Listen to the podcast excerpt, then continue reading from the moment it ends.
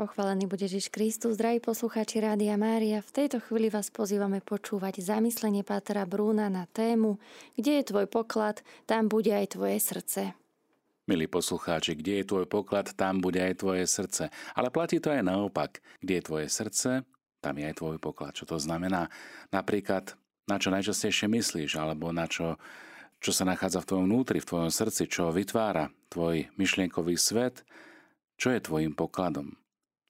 Čo ťa znepokojuje, o čo sa usiluješ, alebo na čom ti naozaj záleží, bez čoho si nevieš predstaviť svoj život, čomu venuješ svoj čas a silu, o čom sa rád rozprávaš, čo čítaš, čo ťa baví, keď ti nie je dlho.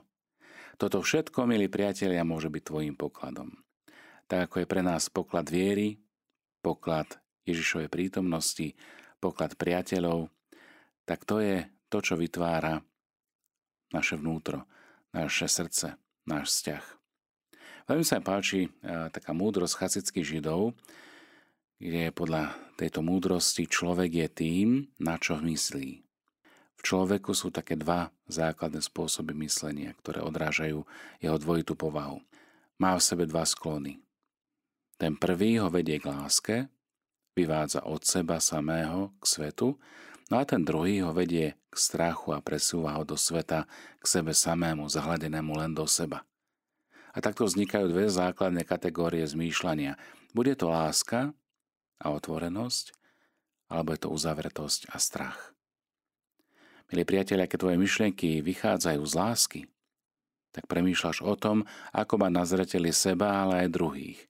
Keď tvoje myšlienky vychádzajú zo strachu, myslíš len ale na seba. Si sužovaný túžbou po bezpečí, po určitej istote, čo je podstata egoizmu. Tento hlad nikdy nemôžu nasítiť. Pán nebude vstupovať do srdca, ktoré je plné tvojich vecí. Láska ťa však vedie k nasýteniu druhého a tým sa síti aj tvoje srdce, tvoja duša. Tieto Ježišové slová nás napomínajú, aby sme si dávali veľký pozor, ako žijeme a kde zhromažďujeme svoje poklady. Pretože pokladom ľudského srdca je to, čo milujeme sme pripútaní k tomu, čo milujeme.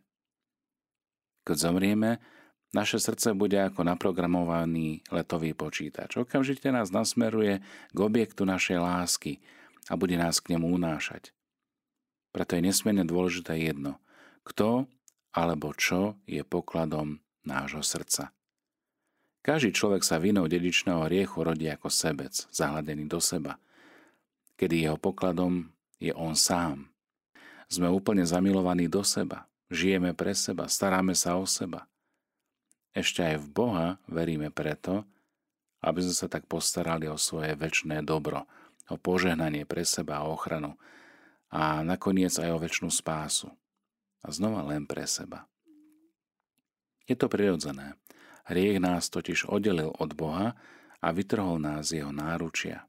A tak sme sa ocitli ako keby sirotami, náhle odkázané uprostred všetkých nebezpečenstiev len a len na seba. V priebehu života potom môže dôjsť k tomu, že túto záhľadenosť do seba a zameranosť na seba premietneme do niečoho iného.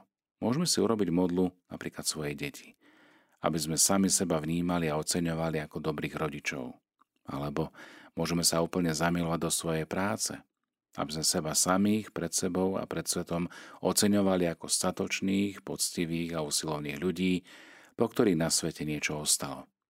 A takto by sme mohli pokračovať ďalej. Vždy je to ale zameranosť na ego, zameranosť na seba.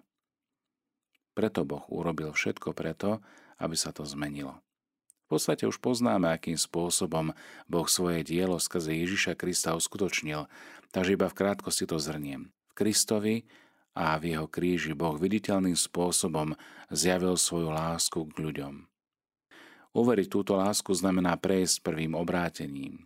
Otvárame sa v ňom Bohu a Boh tak môže vstúpiť do nášho života. Vstup Boha do nášho života nás otvára Božím darom, Duchu Svetému, ale hlavne skúsenosti onej Božej lásky a skúsenosti toho, že sme milovaní, vzácni, tiež Sprvu sme úplne orientovaní na Božie dary a sme nimi úplne uchvátení, ale postupne nás začína stále viac a viac zaujímať Boh samotný. Nakoniec prichádza druhé obrátenie. Ide o určitý zlom, kedy záujem o Boha preváži nad záujmom o Božie dary a o náš vlastný prospech a našu vlastnú spásu. Od tohto okamihu sme vťahovaní do života samotného Boha. A to už je kontemplácia. Kontemplácia, ktorá nespočíva v tom, že niečo od toho druhého očakávame, ale v tom, že toho druhého jednoducho milujeme a sme radi v jeho prítomnosti. Na začiatku tejto cesty, tejto etapy po prvom obrátení, sme ešte stále zameraní len na seba, na svoje postavenie, miesto vo svete, na dary a talenty, ktoré sme my sami dostali a na našu vlastnú spásu. Na konci, po tzv. druhom obrátení, sa už dostávame, myslím, do štádia, kedy síce rovnako túžime po spáse, ale už nie kvôli sebe, ale kvôli Bohu a z lásky k Bohu. Možno to znie zvláštne, paradoxne, ale naozaj už netúžime spasiť sa kvôli sebe samým, ale túžime po spáse kvôli Bohu, ktorý je jej naplnením. Len pekne to vidieť na Ježišovi, keď vraví o svojom vlastnom oslávení. Ján 13.31. Teraz je syn človeka oslávený a v ňom je oslávený Boh. A potom v tejto modlitbe Godcovi ako keby dodá Oče, nadišla hodina, osláv svojho syna, aby syn oslávil teba. Ako keby Ježiš hovoril, túžim potom, aby som bol oslávený pre tvárou celého sveta. Radujem sa z toho, pretože tak bude môcť na mne a skrze mňa celý svet uvidieť veľkosť a slávu môjho Otca. Otca, ktorý ma oslávil a ktorý na mne takéto veľké dielo vykonal. Pán Ježiš túži byť oslávený kvôli Otcovi, nie kvôli sebe. Podobne vraví Ježiš aj o nás, kresťanoch. Nech tak svieti vaše svetlo pred ľuďmi, aby videli vaše dobré skutky a pozor, a oslávali vášho Otca, ktorý je na nebesiach. Čiže nejde o našu slávu, ale ide o slávu nebeského Otca. Byť teda kresťanom, milí priatelia, to znamená hovoriť áno, túžim byť spasený, túžim byť naplnený Bohom, Jeho prítomnosťou, túžim potom a chcem, aby sa toto všetko na mne zjavilo už tu a teraz, nielen niekedy potom po smrti. A to preto, aby som tak mohol na sebe a skrze seba zjaviť celému svetu Božiu veľkosť a jeho lásku, aby tak bol cez mňa oslávený a vyvýšený Boh Otec, ktorý zbošťuje a ktorý na mne kedy si hriešnom človekovi vykonal veľké a úžasné obdivuhodné dielo. Práve tým, že ma zachránil, tým, že ma spasil v Kristovi. Milovaný tento motív znovu a znovu zaznieva aj u pána Ježiša. Veru, veru hovorím vám, aj ten, kto verí vo mňa, bude konať skutky, aké konám ja, a bude konať ešte väčšie, lebo ja idem k Otcovi. A urobím všetko, o čo budete prosiť v mojom mene, aby bol Otec oslávený v Synovi. Ak ma budete prosiť o niečo v mojom mene, ja to urobím. Ak ostanete vo mne a moje slova ostanú vo vás, proste o čo chcete a splní sa vám to. Môj Otec je oslávený tým, že prinášate veľa ovocia a stanete sa mojimi učeníkmi. Milí priatelia, po čom túžime my? Kde je náš poklad? Kto alebo čo ním je? A kam by nás dnes zanieslo naše srdce, keby dnes naša duša opustila telo a srdce by ju začalo pilotovať do väčšnosti?